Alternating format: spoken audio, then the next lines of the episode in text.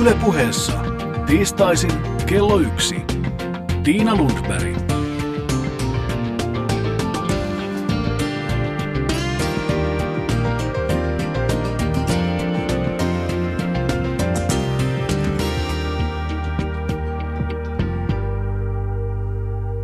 Oikein hyvää tiistaita. Tänään me puhumme tämän aikamme seksuaalisuudesta, haasteista, ilmiöistä ja myös tulevaisuudesta. Matka oppaananne seksuaalisuuden kentällä on Tiina Lundberg. Yle Puhe. Ja studiovieraina tänään mediatutkimuksen professori Susanna Paasonen. Hei. Seksuaaliterapeutti Elina Tanskanen. Terve. Ja Sexpon toiminnanjohtaja Tommi Paalanen. Moi moi lähdetään keskustelemaan tasa-arvon nimissä miehet ensin. Nimittäin naisethan ovat vallanneet kenttää parisuhdepuheessa ja myös seksuaalipuheessa. Tommi Sexpon toiminnanjohtaja, sun tuore väitöskirja käsittelee seksuaalisuutta ja vapautta, seksuaalietiikkaa. Mikä on väitöskirjan suurin sanoma suurelle yleisölle? Kyllä mä lähtisin siitä liikkeelle, että, että seksuaalisuuden vapautuminen on ollut tämmöinen – 1900-luvun suuri trendi ja se tie on edelleenkin kesken monelta osin ja tietynlainen sanoma siinä on, tai tulos niin kuin monissa artikkeleissa, että, että tätä vapaut, vapauttamista täytyy myös tehdä systemaattisesti niin kuin lainsäädännössä, lääketieteessä ja myöskin meidän seksuaalikulttuurissa. Mm. No Susanna Paasonen, pornosta kirja on, kirjasi on juuri putkahtanut painosta tänä keväänä. Toista painosta ollaan jo tekemässä. Miksi tämä kirja ja just nyt? No, mä oon tutkinut pornoa aika pitkään ja mä oon käynyt paljon puhumassa hyvin erilaisille yleisöille ja sanon useimmiten aina samat asiat. Ja sitten mä oon kuitenkin julkaissut lähinnä englanniksi. Niin ajattelen kuitenkin, mä oon julkisesti rahoitettu jokunen vuosi jossain vaiheessa, niin ajattelin, että tehdä tämmöinen laajemmalle yleisölle suunnattu tietokirja. Se on vertaisarvioitu, että se on tieteellinen teos, mutta ideana, että se on tarpeeksi selkeästi kirjoitettu ja siinä on sellaisia peruspointteja, mitä mä oon toistanut uutterasti vuosien mittaan, mutta aina niin jollekulle tuntuu jotenkin olevan uusia. Ja osittain toivon, että kun tämän kirjan nyt on tehnyt, niin mä lakkaisin ehkä toistamasta niistä. Ihmiset voisivat lukea sitä kirjaakin. Ei onnistumaan, se toistamaan niitä nyt sitten sen kirjan merkeissä. No niin, näinhän tässä on nyt sujunut jo ihan kuukausi reilusti. Mutta se on se sama asia, kun joka vuosi täytyy talvirenkaat vaihtaa. Mm. Joka vuosi tulee uusia äitejä, tulee uusia isiä, tehdään ne samat jutut niistä samoista aiheista. Niin samahan se on myös seksuaalisuudessa, pornossa se, että aina tulee uusia ihmisiä, joita tämä asia rupeaa kiinnostaa ja uusia sukupolvia ja ne samat teemat toistuu. No siis pornohan on aina ajankohtainen, sehän ei ole sesonkin tuote. Verrattuna mä tein Gradunin häistä mediaspektaakkelin aikoina ja silloin mulla aina niin kuin juhannuksen korvilla alkoi olla tämä, tämä tota kuuma kausi, mitä tulee yleisön kiinnostukseen, mutta tämä porno kyllä kesät, talvet, kevät, syksyt ihan, ihan yhtä akuutti ilmeisesti. Ja eikös porno ole sellainen aihe, että toisto niin kuin ihan oikeasti tällä metatasollakin tuo siihen niin kuin oman hienon ulottuvuuden, koska pornossa toisto on yksi keskeinen elementti toisto on olennaista ja, ja liiottelu, mutta totta kai sitten jos miettii taas tutkijana, että itseään toistava tutkija on aika ikävä asia. Tai liiotteleva. No ei välttämättä. Sellainenhan taas sopii lööppeihin. Niin, värityskynnet aina mukaan. Elina Tanskanen, sä oot seksuaaliterapeutti. Millaisten seksuaaliaiheiden parissa tavalliset ihmiset painiskelee tänä päivänä? Kyllä mä sanoisin, että se ykkösaihe on siis seksuaalinen halu ja sen puute ja eriparisuus parisuhteessa. Eli siis se on semmoinen, joka puhuttaa kovasti ihmisiä. Millaisia neuvoja ihmiset sitten hakee? No monesti se seksuaalisen halun puute ilmenee just parisuhteessa, että miten sitten sovittaa siinä suhteessa se, että kun käytännössä monesti, monesti ihmiset ilmaisee sen niin, että toinen haluaa enemmän ja toinen haluaa vähemmän. Ja yksi, mikä mun mielestä on ihan älyttömän hyvä ymmärtää, on se, että se on maailman luonnollisinta. Että se olisi jotenkin mahdotonta, että ihmiset haluaisi saman verran. Eli monesti ihmiset ei huomaakaan niitä ikään kuin arjen kompromisseja, mitä tulee tehtyä siinä, että kun niitä haluja sovitetaan yhteen, mutta sitten kun se halu ja eriparisuus alkaa olla niin kuin todella merkittävää ja sitten se alkaa tuoda niin kuin muutenkin vuorovaikutukseen ongelmia, niin sitten tulee se, että että milloin monesti monet hakee apua tai sitten ne ei hae apua ja sitten se tilanne saattaa pitkittyä, vaikeutua, niin kuin siirtyy muille elämäosa-alueille, että onhan se, onhan se monisyinen asia. Susanna Paasonen, Elina Tanskanen ja Tommi Paalanen. Lähdetään sitten pureutumaan tähän päivän teemaamme. Seksuaalisuus tänään ja huomenna.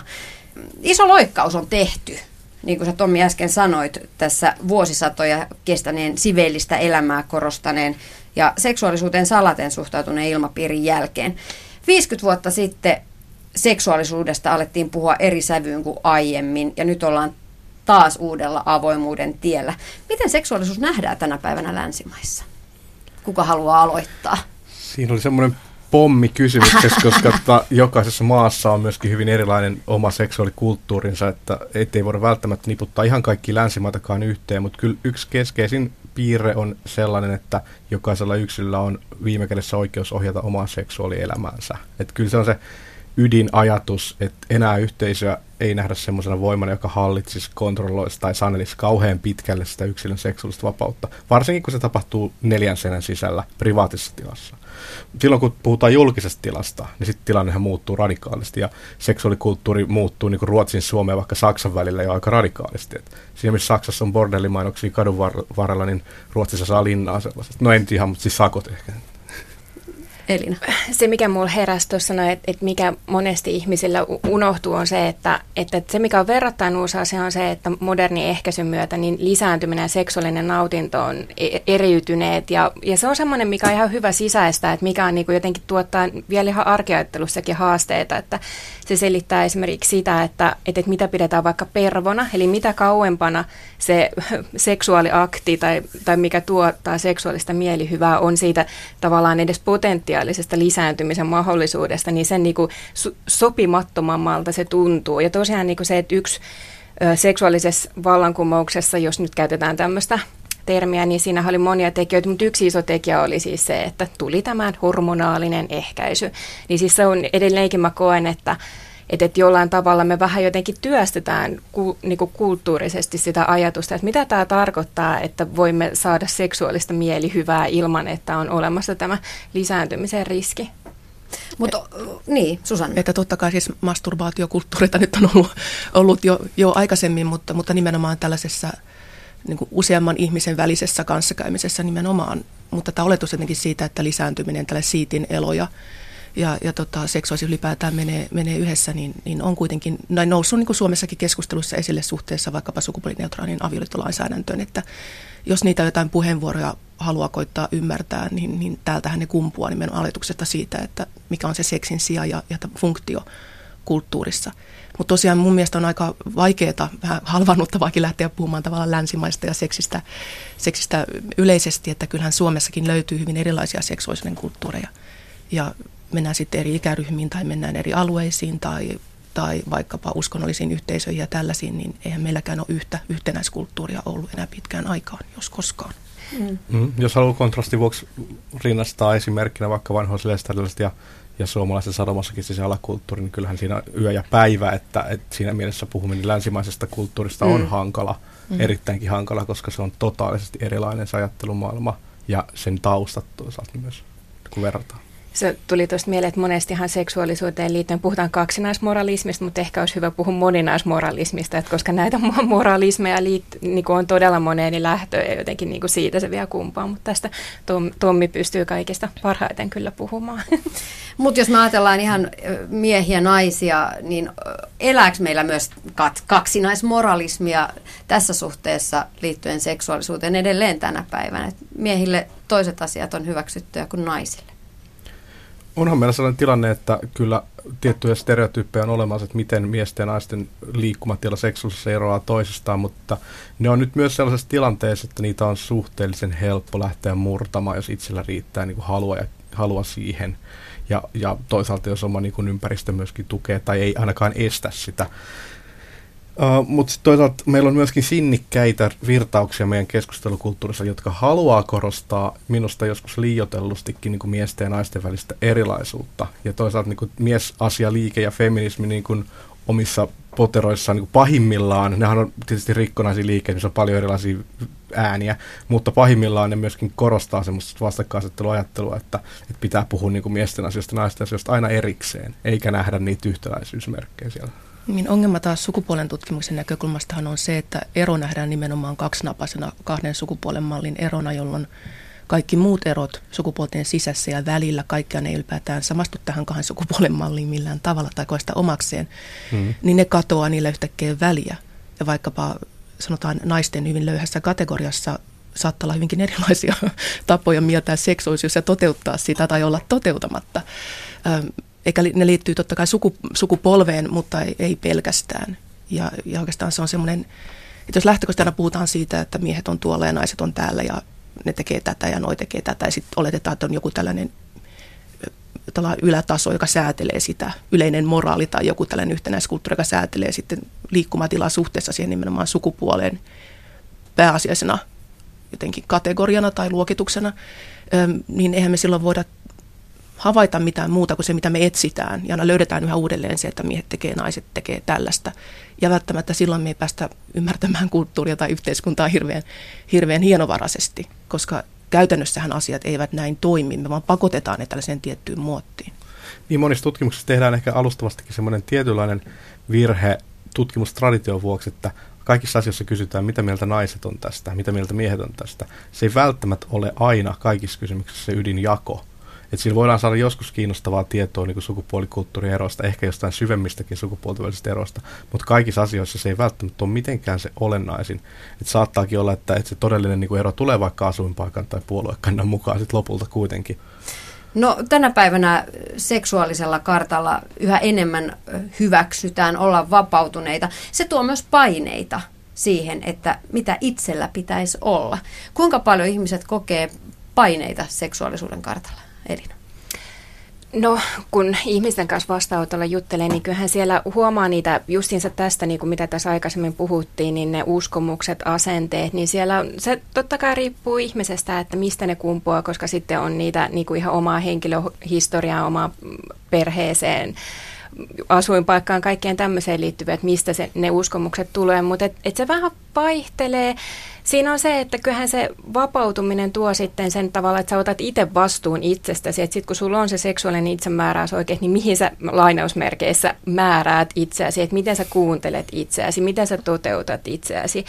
Että kyllä se vaatii semmoista niin itsetutkiskelua ja siinä sitten tavallaan voi just törmätä siihen, että siellä voi olla aika semmoisia jotenkin vanhahtaviakin ajatuksia vaikka naisen seksuaalisuudesta tai jostain muusta tämmöisestä, mutta että onneksi niitä on aika helppo tässä niin kuin tässä nykyhetkessä lähteä purkamaan, kun ne tuo näkyviksi, että niin, että sulla on tämmöinen ajattelumalli, että naisten pitäisi tehdä sitä tai kokea tämmöistä nautintoa tai muuta vastaavaa, niin, niin, niin siitä on, se on aika hedelmällinen lähtökohta lähteä niin kuin kyseenalaistamaan, että koska mä koen, että ajan henki on tosiaan semmoinen, että kyllä sulla on vapaus ajatella, kunhan sä tuut ajatelleeksi, että se vaatii paljon ajattelutyötä, tiedostamista, Uh, välillä se vaatii sitä, että sä sitten rupeat elämään sun arkea sillä tavalla, että voi olla, että sä tosiaan kolaroit sitten tiettyjen normien kanssa, mutta et monesti sen huomaa siitä, että et, et sitten kun se ajattelutyö on tehty, niin kyllä sekin helpottuu.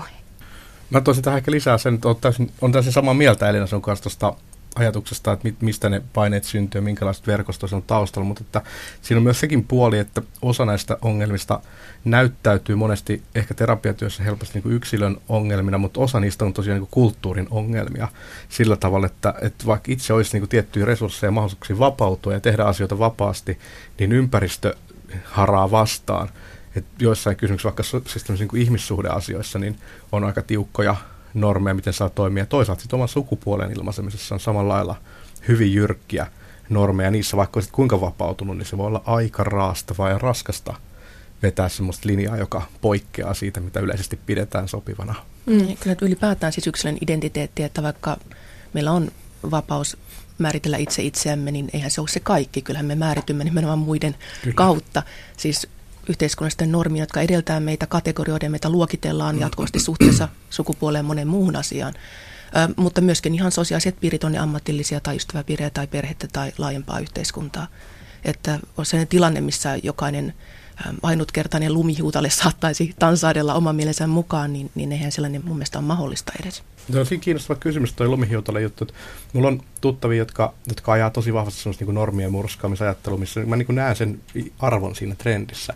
Mutta toisaalta sitten täällä on tietty niin kuin, miten, miten voisi olla vastakulttuuri, jos ei ole kulttuuria tyyppinen ajatus, mm-hmm. että, että mikä se on sitten sellainen utooppinen tila, missä olisi se niin kuin lumihiutaleiden tanssi, niin kuin se vallitseva tila. Se on aika kaukana, se on aika vaikea mm. nähdä Ja onko se sitten lopulta se toivottava lopputuloskaan? Koska normit sitten tuo tiettyä ymmärrettävyyttä järjestystä, että onko niin ihmiset, tämä on ehkä menee mm. vähän spekulaatio, onko ihmiselle mahdollista niin elää sellaisessa tilanteessa, jossa ei ole struktuureja? No, Mitä mä en mieti välttämättä nyt on normeja tässä puolustamassa, vaan mietin ylipäätään sosiaalisuutta. Mm. Siis sitä, että laajempaa ihmisjoukossa elämistä, että siinä aina syntyy erilaisia luokitteluja ja ja niin, maailman ymmärtämisen tapanahan luokittelut toimii ihmisille mm. aika tehokkaasti. Kyse sitten on, mikä, miten joustavia ne on tai joustamattomia ja mitä seurauksia siinä on, jos putoaa luokitusten väliin. Ja sen on selvä tämmöinen kulttuurinen trendi, että sille luokitteluihin istumattomuudelle on enemmän tilaa kuin aikaisemmin. Tosin Kyllä. sitä rangaistaan yhä aika voimakkaasti. No tässä alkukesästä Lennipoika halusi pukeutua mekkoon ja siitä nousi somekampanja ja pukeudu pinkkiin päivä. Sä oot tänään Tommi pukeutunut hyvinkin pinkkiin. Mm-hmm. pinkkiin. Mitä te ajattelette tästä, tästä kohusta, tästä keskustelusta, minkä Lennin pukeutuminen mekkoon ja aiheutti? Positiivista siinä oli se, oikeastaan mistä Susanna tuossa äsken puhukin, että, että se puolustusreaktio oli aika kova ja hyväkin sillä tavalla, että, että niitä niin kuin ikäviä kommentteja vastaan niin kuin nousi välittömästi voimakas vastareaktio ja puolustettiin hänen oikeuttaa pukeutua niin kuin haluat. Että se on ehkä tämän ajan niin kuin ilmiönä aika vahvakin semmoinen, että, että ei, ei tarvitse kyllä toisaalta enää olla yksin, jos jollakin tavalla se niin haluaa sen tukiverkon ympärille tällaisissa tilanteissa. Ja siinä oli kiinnostavaa, mikä se toi näkyväksi se, että lasten keskuudessa on tilaa sille, että, että poika on pinkissä prinsessamekossa, eikä sitä välttämättä ihmetellä, että se on nimenomaan sitten ne aikuiset, jotka alkaa normittamaan ja laittaa asioita järjestykseen ja, ja jotenkin suoristaa asioita parhaaksi katsomallaan tavalla, mikä välttämättä ei ole kenenkään edun mukaista kuitenkaan. Mä jotenkin mun päässä tämä nivoutuu myös siihen, että puhutaan näistä Hollywood-julkisista ja Kim Kardashianin isäpuoli, joka nyt tuota Vanity Fairin kannassa tuli Kate, Caitlinina esiin, niin jotenkin mä näen, mä jotenkin juhlin sydämessäni sitä, että sukupuolen kirjo ihan käytännössä siis se, että mä jotenkin juhlin sitä todellakin, että on se sitten Lenni tai Kim Kardashianin isäpuoli tai, tai Romu Transukuopiosta, joka on ollut tämmöinen seiskajulkis tai ihan mitä tahansa, niin ei muuta kuin siis oikeasti kaikki, kaikki kukat saa kukkia. Mm-hmm. Ja jotenkin ehkä mulla on tullut jopa se, että, että monestihan puhutaan sillä tavalla, että täällä on se vastustus, sitten tulee se, että aletaan vähän niin kuin jopa ylistää, glorifioida ja sitten se jotenkin normalisoituu. Eli jotenkin mä toivon, että seuraava askel on se, että ei tulisi mitään keskusteluita, ettei tarvitse selittää, mm. ettei tarvitsisi, ettei olisi enää mitä puolustaa. Että et tuleekohan joskus sitten, en tiedä, onko se utopistista, kenties. Sivuheittona, mistä tämä kertoo, että pitää olla 70 eri luokitusvaihtoehtoa?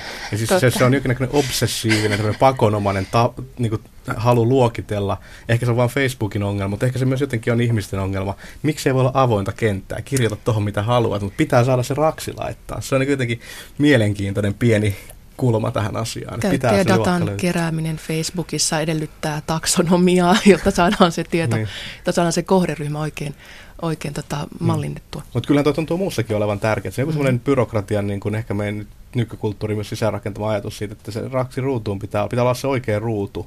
Että ei voi olla avointa dataa koskaan missään. Että jotenkin siinä on omat ajatteluongelmat. Niin, ei voi olla myöskään avointa dataa sukupuolisuuden kentällä. HLBTIQ kirjainlyhenne sisältää alkukirjaimet sukupuoli- ja seksua- seksuaalivähemmistöihin kuuluvista ryhmistä. Homot, lesbot, bi, transihmiset, intersukupuoliset, queerit. Seksuaalivähemmistöt ovat nousseet vihdoin esiin ja heidän oikeutensa samoin.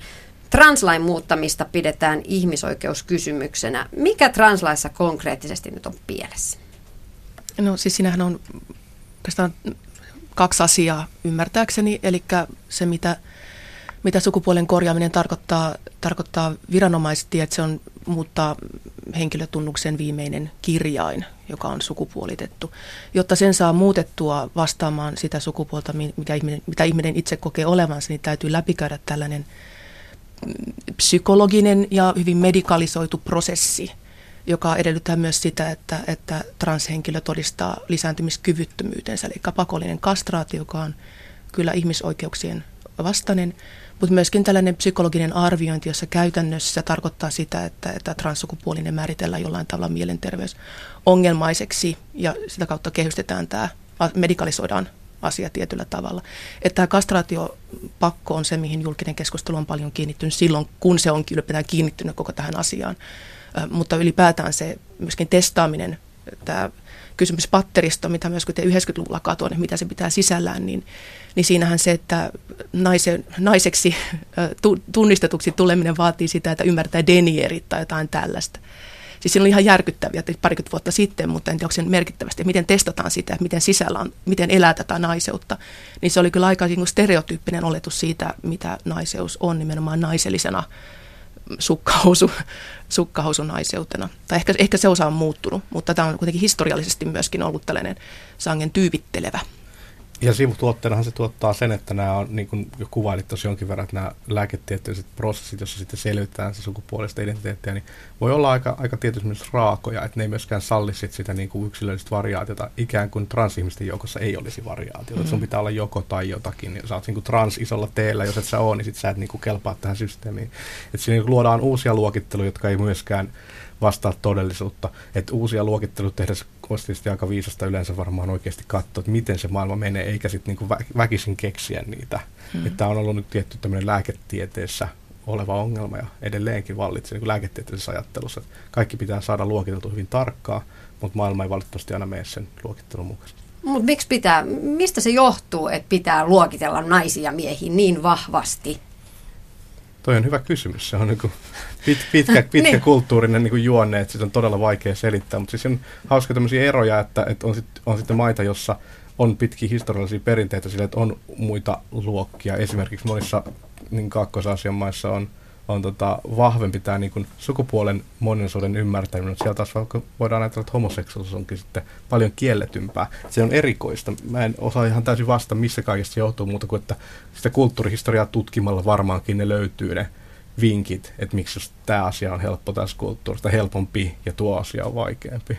No kyllä ne myöskin liittyy ihan siis ihan sanon sanan rakenteisiin, jos miettii, että sukupuoli, sukupuolet tuovat mukana myös erilaisia kansalaisvelvollisuuksia, siis vaikkapa – vaikkapa tämä asepalvelusvelvollisuus, joka on sukupuolittunut. Ja siis sukupuoli on ainoa niin kuin ero, joka näkyy no iän ohella tietenkin henkilötunnuksesta ja se jakaa kansaa, kansaa kahtia. Eli, ja perint, siis nythän se enää ei pidä paikkansa, mutta, mutta aikaisemmin tämä perheen pään idea, että jos, jos samassa taloudessa vaikkapa vaimo hakee työttömyysavustuksen, niin maksaa maksaa miehen tilille, koska perheen pää hoitaa perheen taloutta. Että kyllähän tässä on ollut tällaista hyvin niin kuin rakenteellista oletusta siitä, että miten maailma makaa ja mikä sukupuolten paikka siellä on. Ja tällaiseen ei mahu se ajatus, että on jotain muuta kuin joko tai. Siis tämä on hyvin tällainen niin kuin binäärikoodi. On niin, koska mit, mitäs me nyt mm. sitten laitetaan siihen Kelan lomakkeeseen, missä se sukupuoli, ja mitäs nyt sitten sit niin. me joudutaan ihan paniikkiin, kun lomake ei enää toimikaan. Sitähän siinä kysymys tietysti mm. mielessä niin kuin byrokratian niin kuin byrokratia hallitsee meitä, emmekä me byrokratia niin jossain. Mm. Mutta kyllähän toi binaarisi oppositioihin laittaminen on jotenkin kaikessa muussakin, että et se on joko musta tai valkoinen, oikein tai väärin, mm. vasemmalla oikealla jotenkin, että et joku, kyllä mä, mä en, en ole aivotutkija, mutta voisin kuvitella, että jostain, jostain meillä on paha taipumus jotenkin laittaa asioita lokeroihin, että se helpottaa ajattelua.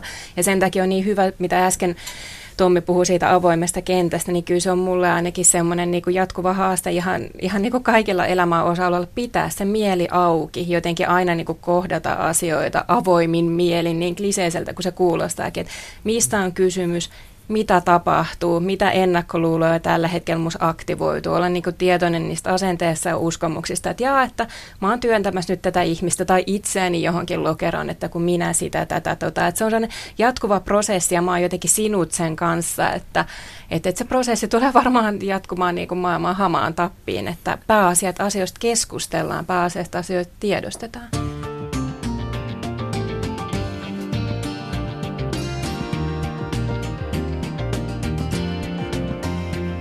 Yle puheessa. Tiina Lundberg. Yle puheessa puhutaan ajankohtaisesta seksistä ja vieraana ovat Susanna Paasonen, Tommi Paalanen ja Elina Tanskanen. Puhutaan seuraavaksi pornosta. Tästähän kohistaa. Lapset näkevät pornoa älykännyköiltä ja tableteilta katsotaan. Kuulin tarinan tässä, että yhden luokan pojat olivat innoissaan olleet mummolassa viettämässä iltapäivää, kun mummolla ei ollutkaan niitä seksisivuestoja. Mitä on porno tänä päivänä?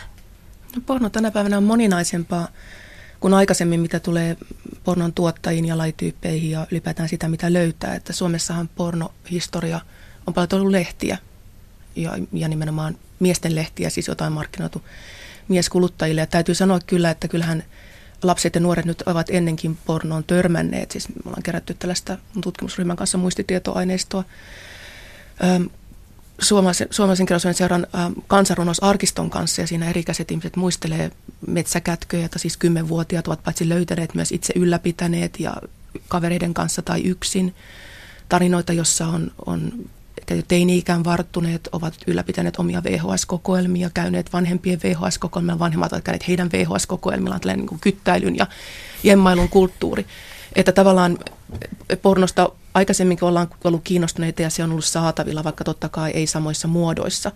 Mutta tosiaan on tärkeää myöskin muistaa se, että eihän, ne, eihän se niin kuin älykännykästä se porno nyt tosiaan sen lapsen silmille vyöry, mikäli lapsonen ei jotain hakusanoja sinne tee tai tajua jonnekin hakeutua etäajatushan on aina se, että se lapsi joku passiivinen pinta ja sitten asiat hyökkäävät ja, ja sitten tulee joku haitta lapselle.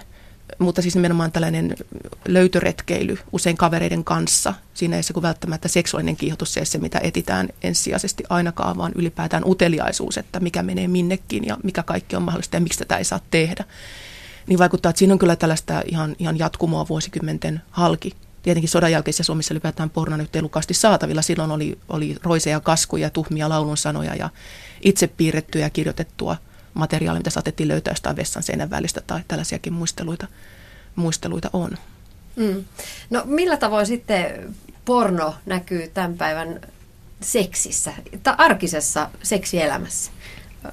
Se voisi sanoa niin kuin jollain tavalla olevan aika positiivinenkin elementti arkiseksissä noin niin kuin yleisesti – sillä tavalla, että pornotta, porno on niin monipuolistanut suomalaisten seksitapoja sieltä yleistyessään sieltä 60-luvulta lähtien, niin paljon on tullut lisää elementtejä, uusia mahdollisuuksia, uusia oivalluksia.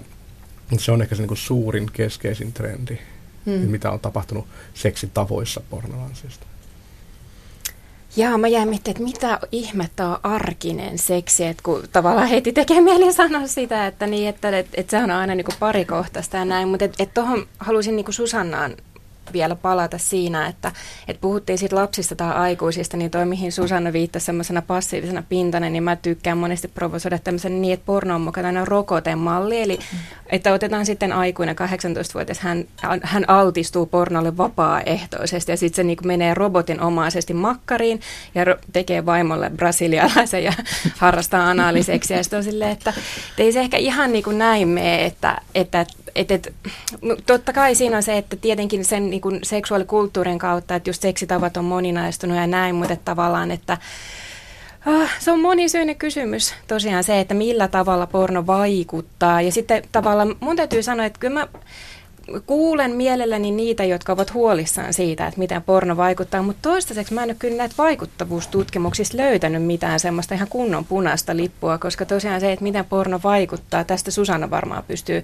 kertoa vielä enemmän, koska mulla ei ole ihan näitä niin lähdeviitteitä tässä nenän, etene, nenän edessä, mutta tosiaan tämä vaikuttavuustutkimus, että, että kun aina puhutaan etenkin miehistä, kun ne rupeaa haluaa ihan kaikkea todella niin kuin kummallista ja vaan sitten alistaa naisia siellä ja kaikkea mm. tämän tyyppistä, niin siltä mä en löytänyt niin kuin ihan niin kuin, paitsi sitten, että, johonkin, an, että jos on antisosiaalinen persoonallisuus jo entisestään, niin sitten se saattaa vahvistaa, mutta että niin. Ylipäätään median vaikutteista, kun puhutaan, niin, niin tota, vaikutustutkimuksiin, jo, ja rokotemalli on ollut siis perinteinen tällainen selitysmalli nimenomaan väkivallalle ja seksuaalisuudelle mediassa, että miten, miten tulee haitta tai jonkunlainen juttu, mutta, mutta sinällään huolissaan ollahan ei auta yhtään mitään, se, se ei välttämättä ei tuota mitään hirveän, hirveän hyvää.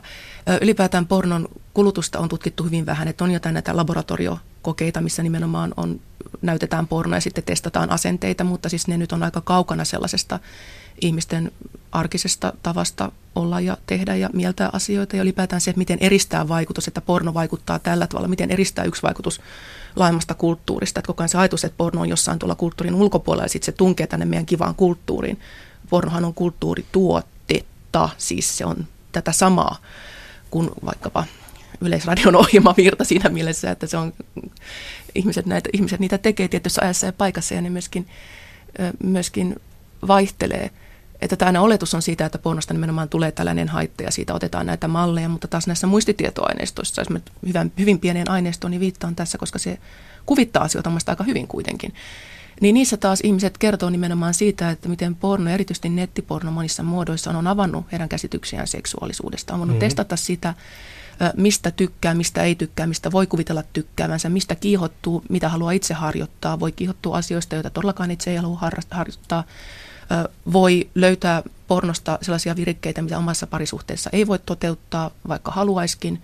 Ja se on niin monenlaista tällaista navigointia ylipäätään seksuaalisuuden kentällä.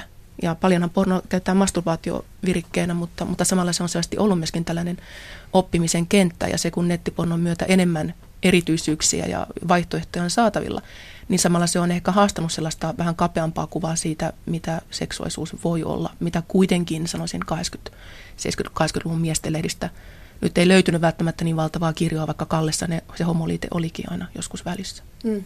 Mm. No, mutta huolissaanhan ollaan siitä, että sieltä porno, pornon maailmasta vyöryy suorastaan kauneusihanteita meille meille tavallisille kansalaisille. Otetaan brassivahausta, pullistetaan huulia, halutaan saada rin, rintoihin täytettävä geenityynyillä, tyynyillä, jos ei nyt kirurgin veistä haluta käyttää. Miten porno vaikuttaa sitten nuorten asenteisiin? Tommi, sä heristät no, sormea. Mä, mä täällä heiluttelen, koska tota, tässä tulee nopeasti semmoinen uh, tämmöisessä keskustelussa vastakkain asettelu. Ehkä, ehkä tämä nyt y- studioporukan kesken, mutta että no, yleisesti haitoista puhuminen korostuu aivan valtavasti. Ja yksi oleellinen asia on huomata, että haittoja toki on, mutta ne tuntuu olevan vaikuttavuustutkimusta ja muiden niin kuin, osalta aika minimaalisia sitten kuitenkin. Että se niin kuin, valtava määrä ihmisiä, joka katsoo pornoa, niin se on niin kuin, alle prosentin joukko, joka niin oikeasti kokee jotain erityisiä haittoja. Toki se voi niin mietityttää, joskus se ihmetyttää ja tulla kaikenlaista semmoista, mutta, että, mutta niin, niin kaikki muukin media tekee, se mietityttää. Jos mä katson oikein rankan ranskalaisen draaman, niin kyllä mun vittu mietityttää sen jälkeen. Eikä se ole mikään haitta se on hyvä asia lähtökohtaisesti. Ja tässä nuoriin ja ulkonäköpaineeseen muuhun niin tulee ihan sama juttu, että porno nostetaan syylliseksi, koska sitä on helppo lyödä. Kovin moni ei jaksa puolustaa pornoa julkisesti. Mä luulen, että täältä istuu ne tyypit melkein Suomessa täällä studiossa, ketkä sitä niin jaksaa vähän puolustaakin. Ää, jos mietitään nyt näitä pullistettuja huulia ja kaikkea tällaista, niin kyllä ne on ne valtavirran tämmöiset erilaiset julkikset, laulajattaret ja elokuvatähdet ja muut, jotka sitä rahaa käyttää siihen niin kuin plastiikkakirurgiaan ja ulkonäköteollisuuteen enimmässä määrin, ja he sitä esittelevät. Pornotähdet eivät ole niitä, josta se 13-vuotias löytää sen ihanteensa. Harva 13-vuotias katsoo niin paljon pornoa, että se pystyy sieltä arvioimaan niitä huulia silleen. Toki niin kuin, sitäkin voi käydä, mutta että kyllä se on ihan, ihan toinen niin kuin maailma kuitenkin, mistä viime kädessä lähtee niin kuin tämä tämmöinen ulkonäköpaine keskustelu. Niin, ja ei se 13-vuotias opi verkkaamaan, katsomaan pornovideoita. No ei.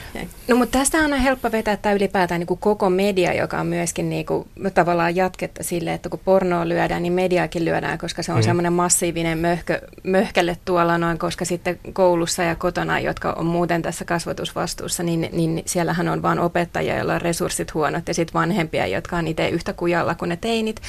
Niin tavallaan sitten tadaa, se on media, jonka syytä kaikki on. Että tästä voidaan sitten viedä tähän näyttää joka joulunen alusvaatemainos, jossa on sitten on tota, tietynlainen niin kuin kehoideaali ja näin. Ja mä haluaisin tuoda tähän näin esille sen, että en väitä, etteikö tuolla jossain voisi olla joku hukassa oleva teini, joka todellakin, niin se voisi olla niin kuin piste iin päälle se alusvaatemainos, joka sitten käynnistää niin kuin hyvin valitettavia seurauksia, vaikka jopa ihan mielenterveyden tasolla, mutta on hyvä muistaa, kun me ollaan yksilöitä, niin meidän elämässä on suojaavia ja altistavia tekijöitä. Eli tavallaan me ollaan hyvin niin kuin yksilöllisiä siinä, että mikä vaikuttaa meihin. Että en mä, me valalle siitä, etteikö tuolla tosiaan olisi joku, johon ei vaikuttaisi vaikka porno ja, ja alus, ihan varmasti, varmasti on, mutta se on niin kuin kokonaisuuden, kokonaisuuden summa siinä, että – että, että mitkä niin kuin, tekijät hänen elämässään suojaa häntä ja mitkä taas niin kuin, altistaa hänet jollekin niin kuin, haitalliselle sille, että hänelle tulee elämässä ongelmia. Mutta mm. tosiaan nämä ei tosiaan ole niin yksinkertaisia. Et sen takia mä en, mä en tykkää esimerkiksi, niin kuin mä, e, jos pitää jakaa, että et, pitäisikö, koska monesti tämä menee just siihen, no niin, kielletään kaikki, sensuroidaan kaikkea versus sit se, että medialla lukutaitoa, valistamista, tietoa, tukea, neuvontaa, jälkibriefingiä, kaikkea tämän tyyppistä. Kyllä mä lähden tähän ja tämähän on tätä vapautunutta ajattelua, että ennaltaehkäistään, jä, jälkihoidetaan, mietitään, mutta et se, että et tavallaan, että kun monesti se reaktio on se, että kielletään, kielletään, kielletään, laitetaan ne kaikki jonnekin pumpuleihin ja muuta tämmöistä näin, koska Tästä voisi jatkaa pitkään. Voi heittää semmoisen itse tutkiskelupallon täältä kaikille suomalaisille. Media on tosiaan myös helppo syntipukki pornon kanssa, yhtä, yhtä helppo niin kuin hakattava tietyssä mielessä. Kun tutkitaan eroa suomalaisen ja brasilialaisen vaikkapa tyttökulttuurin välillä ja sitä ruumiin kuvaa, suomalaiset nuoret naiset ovat todella ahdistuneita omasta kehostaan niin kuin maailman mittakaavassa. Jostain syystä brasilialaiset eivät tunnu olevan juurikaan ahdistuneita. No, Brasiliassa on seksuaalisesti värittyneempi tietyssä mielessä aggressiivisempi, sukupuolisesti stereotyyppisempi media ja mainosmedia kuin Suomessa. Eli siellä tämä media niin kuin syyttelyteorian mukaan pitäisi olla vielä suurempia ongelmia, mutta siellä ei vaan niitä ole. No miksei? Eli meidän pitää katsoa meidän kasvatuskulttuuriin, meidän asenteisiin, siihen, että saadaanko me ilmasta esimerkiksi saako tytöt ilmasta naisellisuuttaan positiivisesti, saako ne hyvää palautetta siitä, Tule, mikä se on se vahvistus, mikä tulee kodeista ja yhteiskunnasta, sen oman, oman kehon sen arvostamiselle, oman seksuaalisuuden arvostamiselle. Nämä on niitä kysymyksiä, mistä Elinakin puhuu. Tuki, kasvatus, niin kuin myöskin jälkihoito, niiden ongelmien korjaaminen. Että he on niin helppoja kohteita ja tämmöisiä niin kulttuurisesti sokeita kohteita, kun lähdetään porno- ja median kimppuun. Ne on mm. meidän asenteissa pidemmällä ne ongelmat. Ja tietysti ihmiset eivät halua myöntää niitä, koska jokainen kasvattaja, niin kuin ei, ei, niin kuin, kasvattaja ei tahdo ottaa sitä vastuuta itselleen tietenkään. Ja sitten aika eksoottinen ajatus, että ihminen varttuessaan niin kuin katsoo mediaa ja katsoo peiliä ja se on se kaikki, mitä tarvitaan. Sitten tulee vääristynyt mm. ruumiin kuva, siis vähän nyt tässä yleistän tai yksinkertaistan asiaa, mutta, mutta eihän nyt asiat tällä tavalla mene. Että onhan siinä monenlaista sosiaalista verkostoa, jatkuvaa vuorovaikutusta, jatkuvaa kommenttia, itsensä peilaamista läheisiin ja kaukaisiin ihmisiin. Ja erilaiset mediat ö, on tässä olennaisia. Täytyy myös huomioida, että tällä hetkellä varttuvat ei välttämättä kuitenkaan perinteistä mediaa seuraa siinä määrin kuin aikaisemmin. Löytää hyvin pieniä julkisuuksia, pieniä yhteisöjä vaikkapa YouTube videologgarien parissa erilaisista pelikulttuureista. Eli ajatus tästä perinteistä massamediasta, joka syöttää jotain ruumiin kuvaa ja sitten ihmiset kopioivat sitä ja ahdistuvat. Tai että katsovat tietynlaista pornoa, jossa on tietynlainen ruumiin kuva, jossa on niin kuin amerikkalaisen tuotantokulttuurin tai Barbie-estetiikka. Niin nähdään tässä päde nykypornon, jossa kuitenkin harrastelijoiden tuottama sisältö on viime vuosina hyvin paljon haastunut ja syrjäyttänyt tätä perinteistä studiotuotantokulttuuria, plus niitä studiotuotantokulttuureja on hyvin erilaisia, eli myöskin mm. ne kehot, jotka tekevät asioita, on paljon moninaisempia kuin aikaisemmin. Että ylipäätään on, siis on, on samaa mieltä Elinan kanssa siitä, että tämä yksinkertaista puhe siitä mediavaikutuksesta jonain semmoisena eristettävänä, simppelinä asiana, niin, niin en tiedä, kenen etua se sen toistaminen ajaa, mutta ei se nyt kyllä mitään niin kuin yhteiskunnasta etua ajaa. Mm. No porno on, ja seksuaalisuus on entistä näkyvämpää tänä päivänä, mutta kukaan ei kuitenkaan, tai hyvin harva, tunnustaa julkisesti katsovansa pornoa, kuluttavansa pornoa. Miksi sitä edelleen peitellään? Miksi ei ole ok? Mä voin nyt tunnustaa katsovani pornoa, niin tulee tähänkin hoidettua tässä lähetyksessä. Totta, mä teen tietysti sitä vaan puhtaasti tutkijana ja seksologina. Työn Us, usko oikein tahtoa. No siis kyllähän pornon kulutus liittyy paljon masturbaatioon, ylipäätään se, että, että miten paljon puhutaan tällaista aika intiimiksi mielitystä asiasta ja kenen kanssa. Että, että pornostahan saatetaan puhua kavereiden kanssa, perheenjäsenten kanssa harvoimmin, erilaisten läheisten puolisoiden kanssa ja sitten anonyymisti vaikkapa netissä saatetaan. Mutta usein just vitsailun kautta on nähty jotain tosi friikkiä sitten sille naureskellaan, jolloin toivotaan tästä etäisyyttä ja sitten ehkä voidaan puhua jostain, mistä on tykättykin. Mutta se on aika arka alue myöskin niin miettii parisuhteissa, lähtöoletuksena ei ole se, että jos miettii näitä pornon kuluttajatutkimuksia, miten että mitä pornoa katsot ja miksi, niin on myös sellaisia, jotka katsoo, tai ihan yleistä on katsoa sellaista pornoa, mitä, mikä ei kuulu oman parisuhteen käytäntöjen piiriin, tai välttämättä ei haluaisi siitä tehdä, joka tavallaan ällöttää ja sen takia on kiihottava. On tulee se pelko siitä, että tämä on jollain tavalla tuomittavaa tai muiden mielestä taas friikkiä tai ällöä. Että ei, tämä ei ymmärtäisi, ymmärtäisi sen väärin, ne että mä oon tällainen, jos ne tietäisi, että mä tykkään tällaisesta tai katson joskus tällaista. Et siinä on kuitenkin tämä leimaamisen pelko, ei välttämättä suhteessa seksuaalisuuteen yleisesti tai edes välttämättä siihen masturbaatioon, koska se nyt ehkä välttämättä ei ole niin rangaistava teko kuin se historiallisesti on ollut. Siis siitähän oli joskus kuoleman rangaistustakin olemassa. Tiukempi lainsäädäntö joskus kuin, kuin tota, sodomiaan liittyen. Minusta törmäsit taas ihan niin syvä, syvällisempääkin seksuaalikulttuuriongelmaan, eli omassa seksuaalisuudesta puhumiseen, siitä mikä on itsestä kiihottavaa ja haluttavaa. Se on ongelma myös parisuhteessa, se liittyy tähän haluttomuusongelmaan, mistä Elina heitti aikaisemmin, mikä Elina esitti aikaisemmin yhtenä suurimpana ongelmana. Eli se, että sen ilmaiseminen, mikä itse kiihottaa, mikä itse mm. haluttaa, mikä toimii, ja myöskin niiden omien niin kuin vaikka ihan seksuaalitoimintojen, niistäkin puhuminen jopa omalle kumppanille, että, että miten, miten sit soloseksiä itse harrastaa ja miten, mikä siinä tuntuu hyvältä. Tämän tyyppisen tunnekirjaston niin kuin kertominen on edelleen ongelma, ja häpeä on siellä yhtenä isona vaikeuttavana elementtinä. Ja niiden purkaminen on kyllä yksi semmoinen alussa mainittu niin seksuaalikulttuurin vapauttamisen teema, mitä mä haluan työssäni tehdä, koska se antaa ihmisille eväitä parempaan seksuaalista hyvinvointiin. Ja paremman niin kuin viestinnän kautta myöskin siihen, että ihmiset ympärillä on paremmin kartalla ja kärryys, että mikä, mikä sun seksuaalisuus on ja mitä meidän paris, parisuhteista ihmissuhteissa voi niin kuin tapahtua, mikä se hyvän potentiaali on. Ja sen pitäminen vakana on tietysti niin kuin huono asia.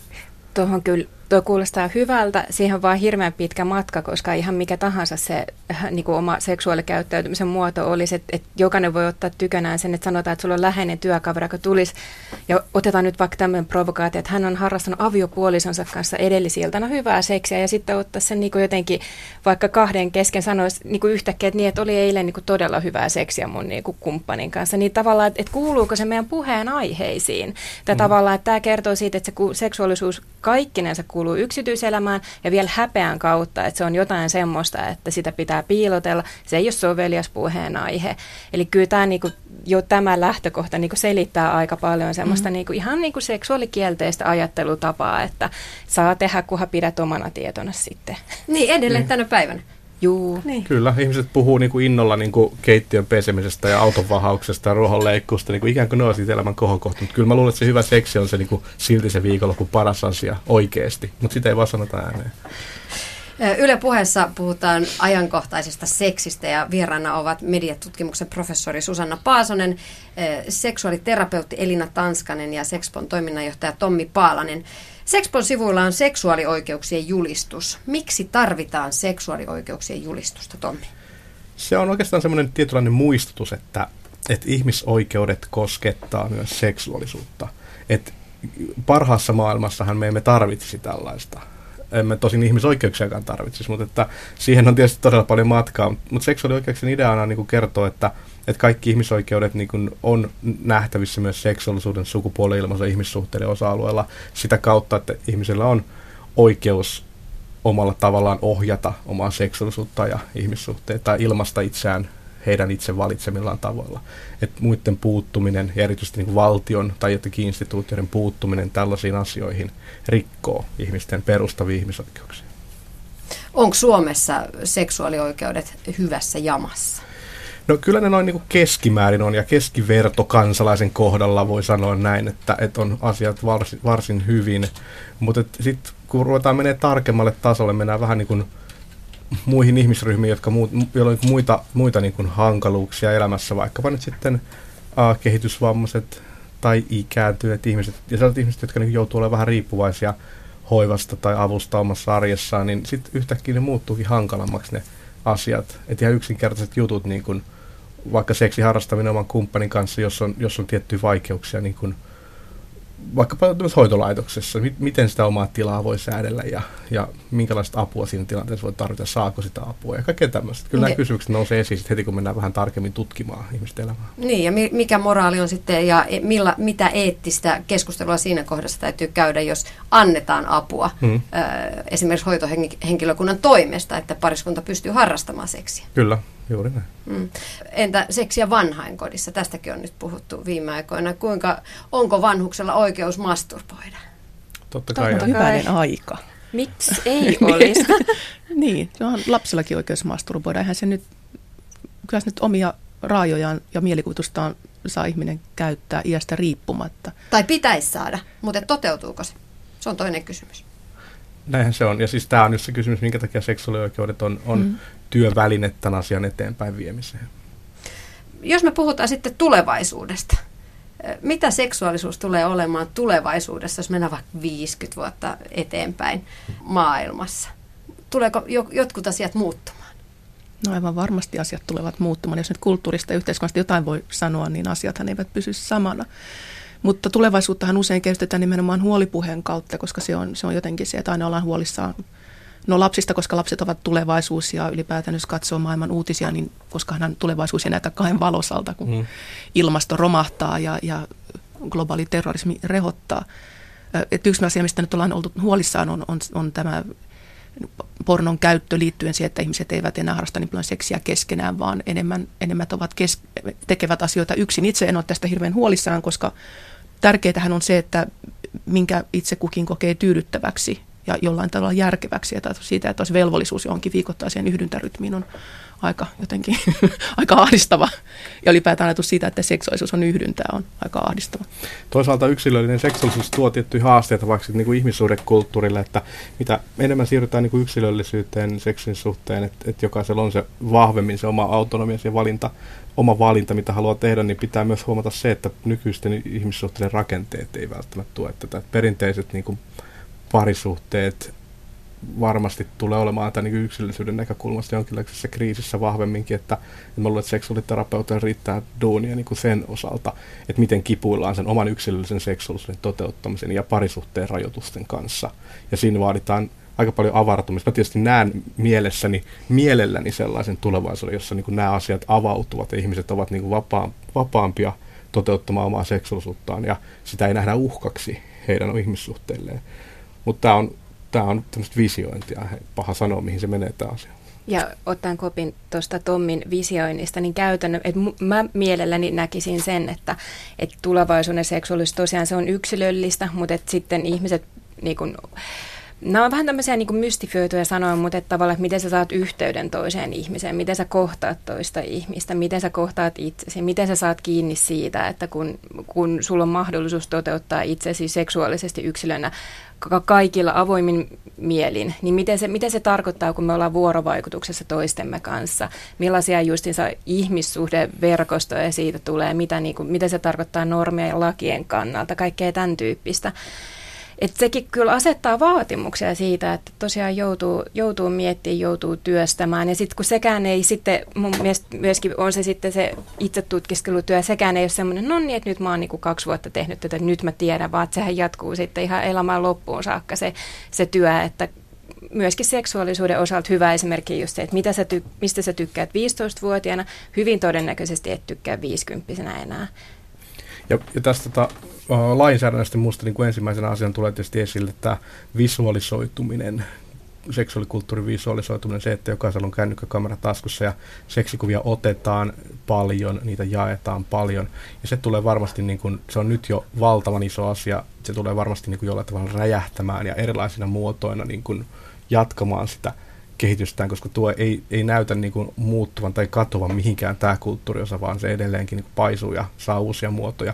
Ja siinä niin kuin lainsäädännön pitää niin kuin jollakin tavalla uudistua, mitä, mitä, mitä me pidetään lapsipornona, missä iässä on sopivaa niin kuin ottaa itsestä alasta. Ja teinit tekee sitä jo nyt, että tämä ei ole mikään uhkakuva, niin kuin mikä on tulevaisuudessa tai mitään sellaista, vaan se on osa seksuaalikulttuurin muutosta. Ja toisaalta sitten se, että pitääkö sitä pitää jonain ongelmana, että kun haet työpaikkaa arvovaltaisessa sijoituspankissa, että joku, joku tota, rekrytoija kaivaa esiin sun niin 20 ottamat seksikuvat, jotka on netissä. Miksen pitäisi olla ongelma? Koska eihän se mikään yllätys kellekään, että hei, tollakin ihmisellä, joka on tuossa työnhakijana, niin on varmaan seksuaalisuus. Mutta edelleen me pidetään yllätyksellä niin kuitenkin julkisessa sfäärissä tämmöisiä ihan yksinkertaisia asioita, että hei, ihmisellä on seksuaalisuus. Skandaali, mitä helvettiä. Että niin tällaista, tällaista niin tapahtuu koko ajan. Ja se, se olisi ehkä sellainen mun toivoma muutossuunta taas, että me niin kuin, alettaisiin olla vähän enemmän sinut sen kanssa. Että ihmisellä on seksuus ja se näkyy erilaisilla tavoilla ja se ei tarvitse olla missään mielessä mikään ongelma. Niin on se nyt helpompi tulevaisuus kaikille, jossa voisi viettää vähemmän aikaa kyttäämällä toistensa tekemisiä. Mun mielestä ylipäätään se olisi ihan mukavaa. No suuret ikäluokat on puhuneet hellyydestä liittyen seksiin, parisuhteeseen, seksuaalisuuteen. Nyt vallallaan se, mitä minä haluan, mistä minä nautin puhe. Hmm. Mistähän tulevat sukupolvet puhuu? Post-minä-puhe. mitä, mitä se on post-minä-puhe? Toisaalta yhteisöllisyys on myöskin erilaisten verkkofoorumien kautta niin kuin hyvin globaalisti ja, ja tällä niin kuin limittäytyneesti vahva trendi, että se minäpuhe ei ole sitten kuitenkaan kaikki, mitä tämä aika pitää sisällään. Ja toisaalta suomalainen mies on pehmompi kuin koskaan, että kyllä se hellyyskin on niin kuin nousutrendi ollut vahvasti, vaikka minä puheessa ollaankin tällä hetkellä. Että nämä on silleen monimutkaisia, että sitä yhtä totuutta ei oikein voi sanoa. Mulla heräsi tuosta käsittääkseni ihan siis Kontulan tutkimus, tutkimuksissakin on tämä, että miten suhtaudutaan rinnakkaissuhteisiin. Eli niin kuin nämä suuret ikäluokat on ollut ikään kuin vapaamielisempiä rinnakkaissuhteiden kanssa ja sitten tämä niin kuin uusi sukupolvi monestakin syystä su- suhtautuu sitten, mitä voi kansalmaisesti puhua pettämisenä tai uskottomuutena, niin suhtautuu rinnakkaissuhteisiin sitten niin kuin takakirämmin. Mutta toisaalta mä huomaan just sen, ajatuksen siitä, että et, et, et, et onko, toimiiko monogamia, onko, miten me niin tämmöinen ajatus siitä, että yksiavioinen elämän niin loppuun saakka kestävä liitto, niin mulle herää jotenkin siitä, että mä koen, että tämän hetken tai niin kuin nuorempi sukupolvi todennäköisesti miettii sitä, että miten niin kuin parisuhteet ja seksuaalisuus ikään kuin järjestetään. Ja tavallaan tuossa noin, mitä Tommi puhui yhteisöllisyydestä, niin ehkä kyllä tiedosta myöskin tämän niin kuin minä-puheen, niin ehkä se minä-puhun puhe muuttuu sitten semmoiseksi enemmän me-puheeksi, koska kyllä mä ainakin uskon siihen, että, että, että olemme täällä niin kuin tietyllä tasolla olemassa toisiamme varten ja sitä varten, että ollaan, ollaan vuorovaikutuksessa ja, ja meillä on niin kuin hyviä yhteyksiä keskenään. Niin, eli, eli vaikka ollaan huolissaan siitä, että, että parisuhde seksi vähenee ja masturbaatio lisääntyy, niin silti tulevaisuudessa kone ei korvaa seksi kumppania. Ja sitten se, se tota, hyvä huomata se tietynlainen niin kuin, oikeastaan aika lailla höpö, höpö ajattelu niin kuin siinä, että kun on näitä tällaisia pilakuvia, missä näytetään niin kuin kymmenen ihmistä metrovaunussa, kaikki on tota, kännykkänsä kanssa. Mutta sitten tehdään siitä se vastapilakuva, eli se kun näytetään ne ihmiset niiden kännykkäruutujen kautta. Siinä yksi chattailee rakastetunsa kanssa, toinen juttelee niin kuin ulkomailla olevan ystävänsä kanssa ja kolmas harrastaa jotain verkkoseksiä. Niin kuin, et, et, eihän, kun me puhutaan ko- kommunikaatiosta, ihmisten kohtaamisesta, niin eihän se nyt mistään kotoisin semmoinen ajatus, että ihminen muka tässä seurustelisi koneen kanssa. Eihän mä nyt helvetti sen puhelimen kanssa sinne seurustele, vaan mun ystäväni, joka on jossain toisaalla.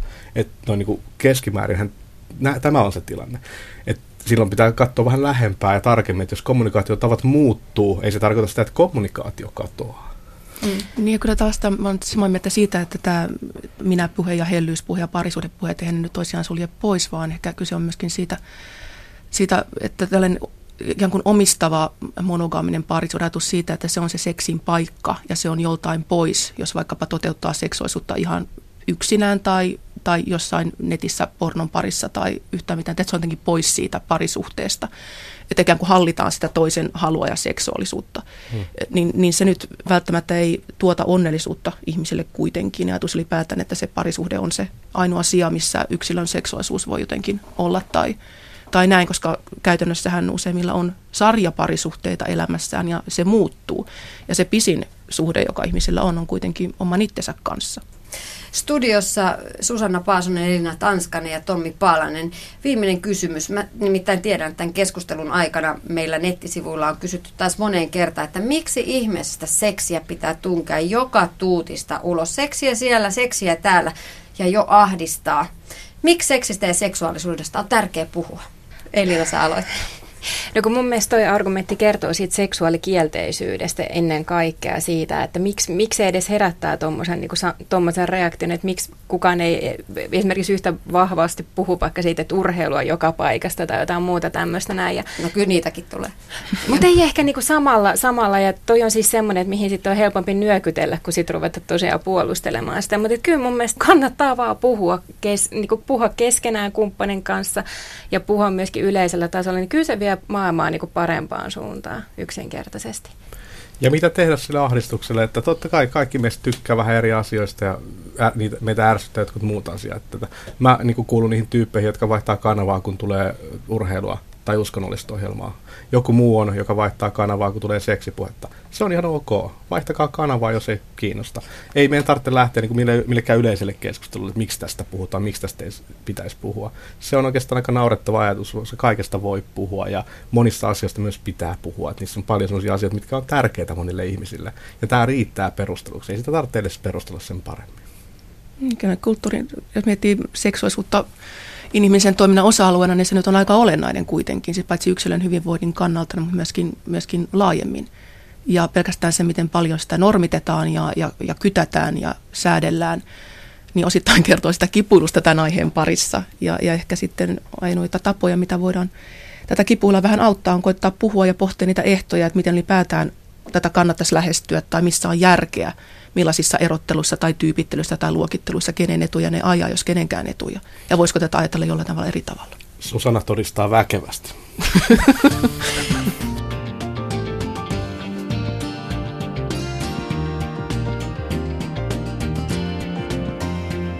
Yle puheessa. Tiina Lundberg.